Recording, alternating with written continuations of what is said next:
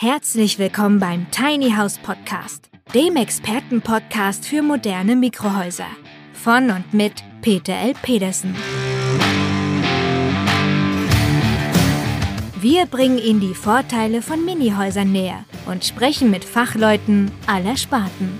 Und wir erklären Ihnen, welche baulichen, technischen und rechtlichen Voraussetzungen zu erfüllen sind, damit Ihr Traum vom Tiny House in Erfüllung gehen kann.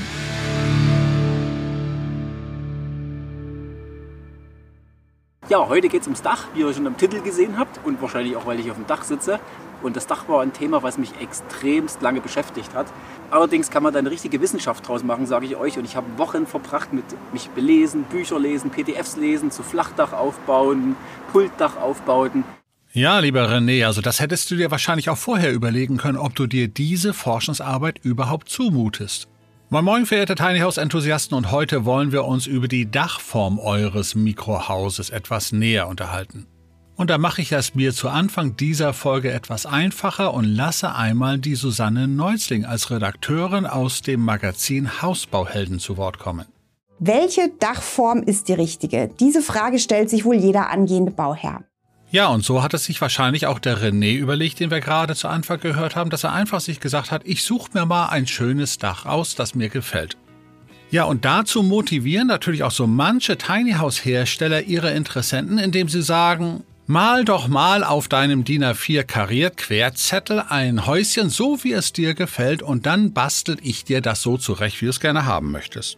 Und dass man aus dieser Frage eine regelrechte Wissenschaft aufbauen kann, hat der Marco von Tiny House Tour bewiesen. Hör zu! Die Dachform ist eine Kombination aus verschiedenen Dachformen und bringt da natürlich alle Vorteile mit. Zum einen die erhöhte Kopffreiheit in der Mitte. Dazu haben wir dann noch diese lange, breite Gaube, die viel Licht ins Tiny House lässt. Und weil wir gerade bei Schrägen sind, haben wir natürlich noch die Schrägen am Dach, vorne und hinten durch den Krüppelwalm.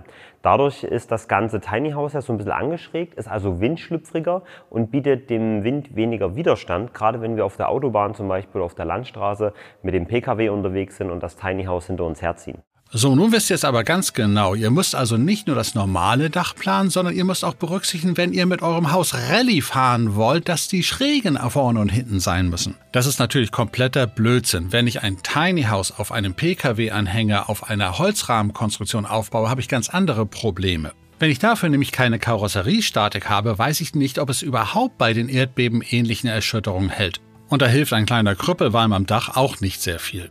Es ist also schon erschütternd, was teilweise in YouTube-Videos so an Blödsinn erzählt wird, aber für mich hat es natürlich den Vorteil, dass ich euch so etwas präsentieren kann, und ich finde immer wieder neuen Wahnsinn. Doch zurück zum Thema. Denn die tatsächliche Frage zur Dachform klingt eigentlich ganz anders, und die Susanne Neuzling wird uns das noch einmal ganz kurz schildern. Hört zu! Bei der Wahl der Dachneigung seid ihr nicht immer frei. In vielen Bebauungsplänen wird eine Dachneigung festgeschrieben. Oder es ist eine maximal zulässige Firsthöhe oder auch eine Draufhöhe festgeschrieben, die dann indirekt die Dachneigung bestimmen. Ja, vielen Dank. Also die Punkte Firsthöhe oder Draufhöhe können wir für Tiny Houses erst einmal im Wesentlichen vergessen. Wer sich damit etwas näher beschäftigen möchte, der holt natürlich die Informationen aus dem Internet. Wir wollen uns speziell für Tiny Houses das Thema anhören. Und dazu müssen wir uns zwangsläufig etwas näher mit dem Thema Bebauungsplan und übrigens nachher auch mit dem Thema Nachbarschaftsbebauung befassen. Doch lasst uns zu Anfang eine grundsätzliche Frage klären, die regelmäßig aufkommt. Immer wieder fragen mich Tiny House Interessenten, warum muss ich denn solche Regeln hier beachten? Ich habe doch also eine ganz andere Idee und ich möchte gerne so bauen, wie es mir gerne gefällt. Warum sind die Behörden so gemein zu mir? Und da mache ich es mir wieder einmal ganz einfach und lasse den Wolfram Steinke einmal zu Wort kommen, der genau dieses Thema angepackt hat. Hör zu. Der Bebauungsplan ist letztlich ein Plan, der einfach nur darstellt, ob bebaut werden darf und dann auch wie.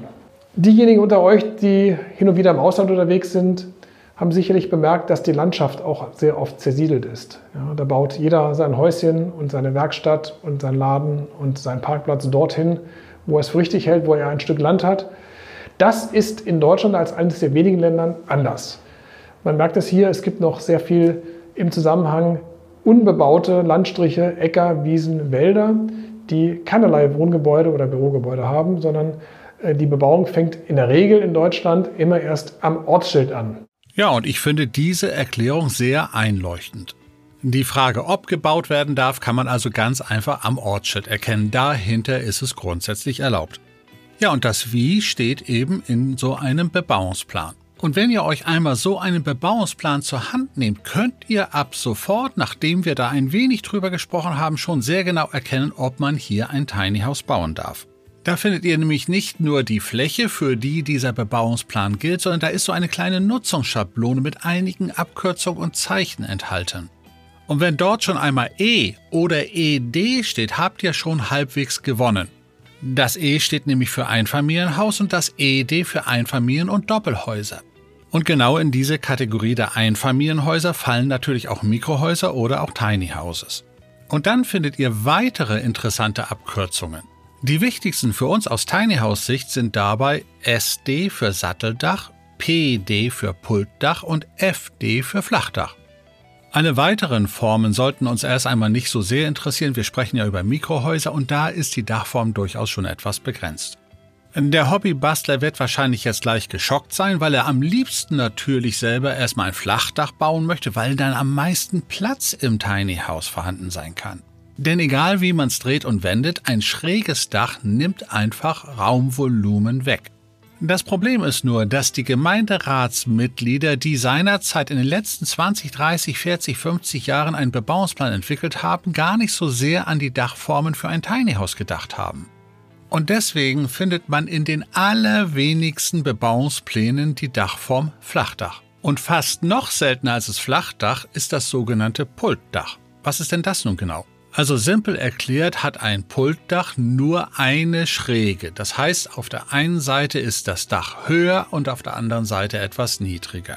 Die allerwenigsten Bebauungspläne erlauben ein Pultdach. Ich habe sowas mal im Emsland gesehen, wo auch wild gebaut werden durfte und da waren auch einige Pultdächer, aber bundesweit ist das absolut selten.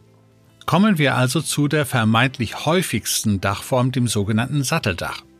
Was ist dann das nun genau? Die Definition lautet wie folgt. Das Satteldach oder auch Giebeldach ist die klassische und am häufigsten anzutreffende Dachform in kalten und gemäßigten Zonen.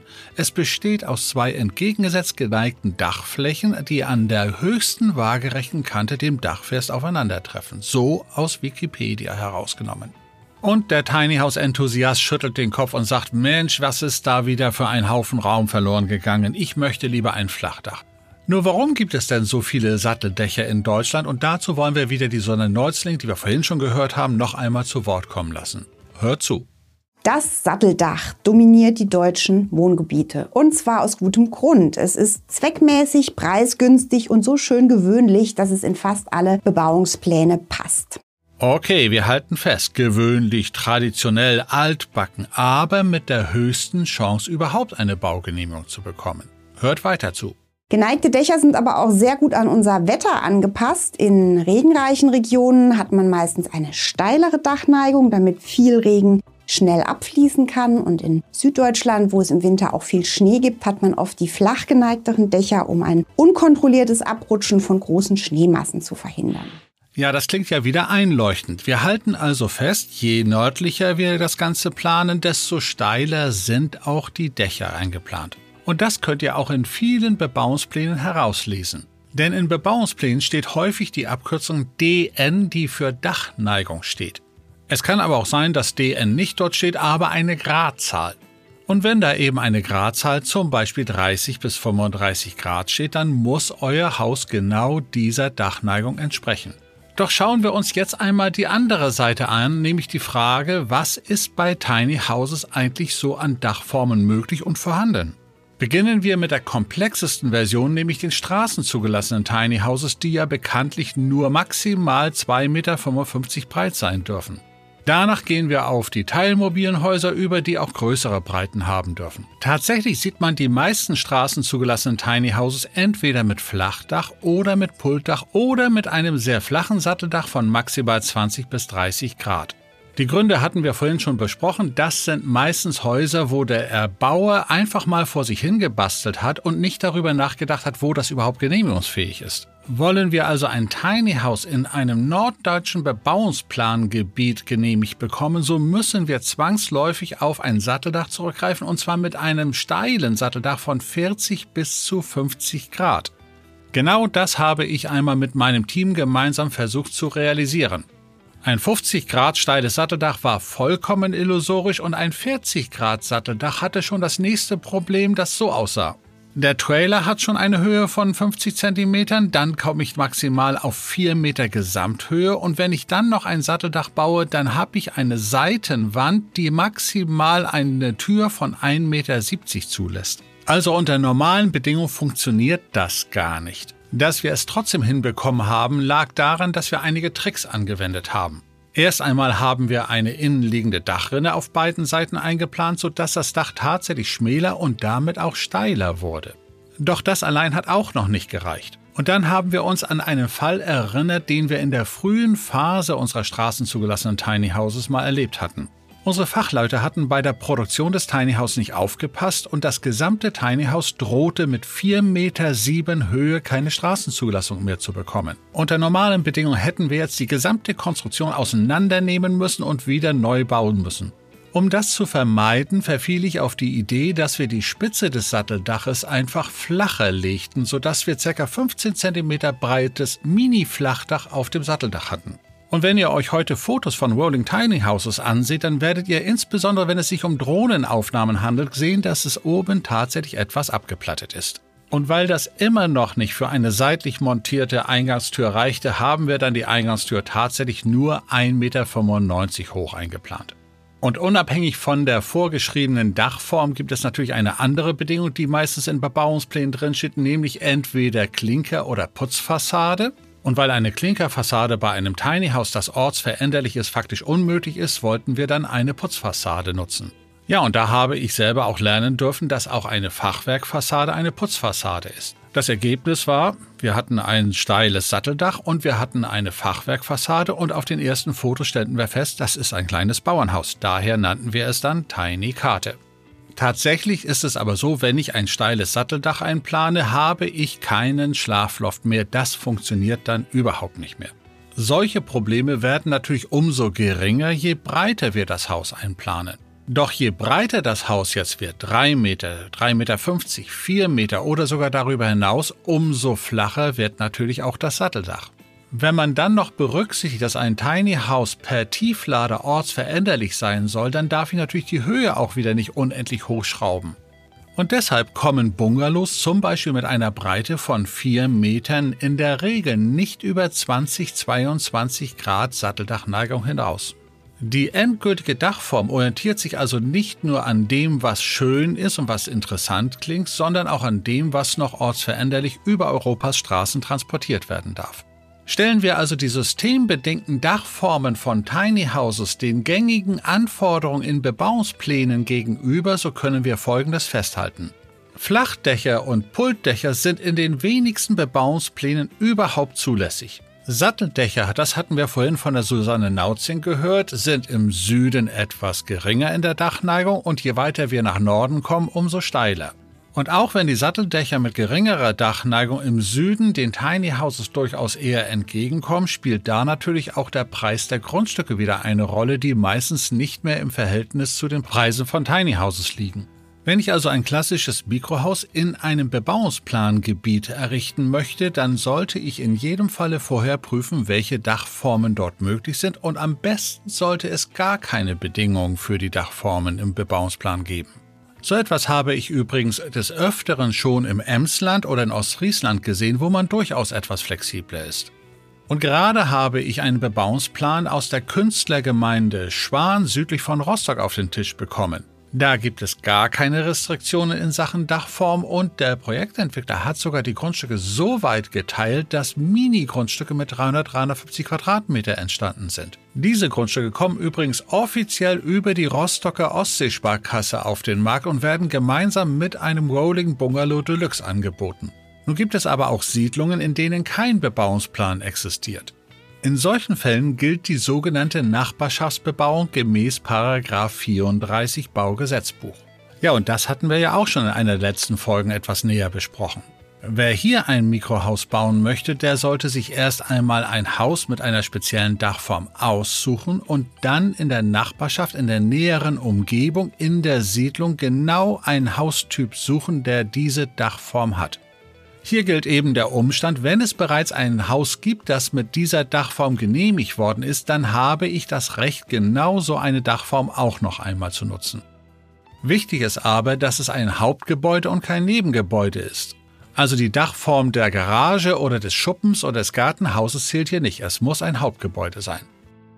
Und hier noch ein kleiner Tipp für diejenigen, die zum Beispiel in Mecklenburg-Vorpommern, Brandenburg oder Sachsen-Anhalt ein kleines Grundstück suchen. Schaut da mal so in die ländlichen Bereiche hinein und was in den kleinen Dörfern so an Häusern bislang gebaut worden ist. Denn zu D D R-Zeiten gab es ja regelrecht standardisierte Häuser und da gab es auch einige, die mit geringer Satteldachneigung ausgelegt waren. Der Fachmann erkennt sofort die typischen D D R-Abkürzungen. Ja, das waren die Eigenheimtypen H B eins, H B vier oder G U zwei. Die waren nämlich alle eingeschossig und noch etwas war da spannend, die haben nämlich so einen halbhohen Keller gehabt. Und da ortsveränderliche Minihäuser zumeist auf einem Trailer stehen, der im Nachhinein, nachdem es auf dem Grundstück aufgestellt worden ist, rundherum verkleidet wird, hat man eigentlich ein ähnliches Erscheinungsbild. Ich habe euch diese Eigenheimtypen mal in den Shownotes verlinkt, damit ihr euch diese mal anschauen könnt. Wer sich also zum Beispiel in Mecklenburg-Vorpommern schon ein Grundstück ausgesucht hat, kann es sich also sehr einfach machen. Ruft dann einfach mal im regionalen Bauamt, nicht im Bauaufsichtsamt des Landkreises, sondern im Bauamt der Kommune an. Da verlangt ihr dann den Bauamtsleiter, der in der Regel sogar stellvertretender Bürgermeister ist. Und den fragt ihr ganz einfach, haben Sie in Ihrer Ortschaft zufälligerweise noch so klassische D D R-Eigenheime vom Typ H B eins, H B vier oder G U zwei?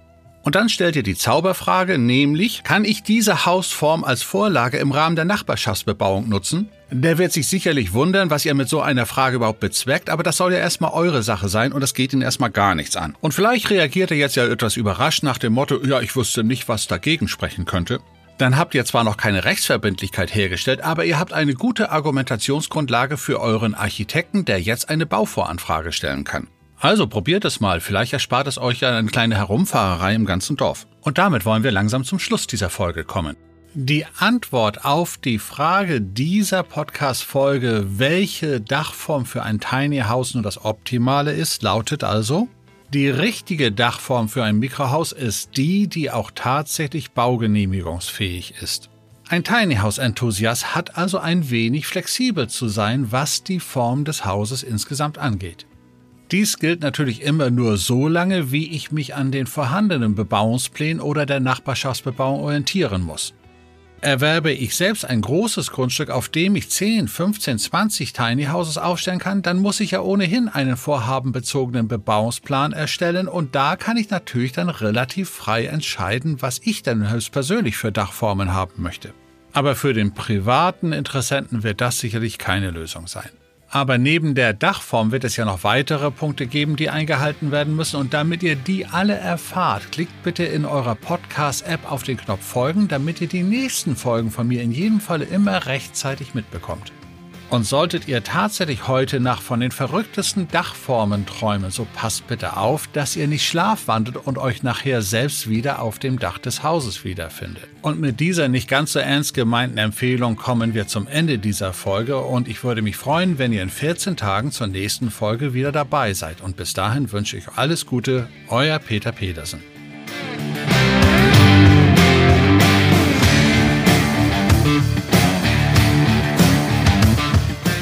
Tiny House Podcast ist eine Produktion der Berufsakademie Mecklenburg-Vorpommern in Zusammenarbeit mit der Rolling Tiny House GmbH.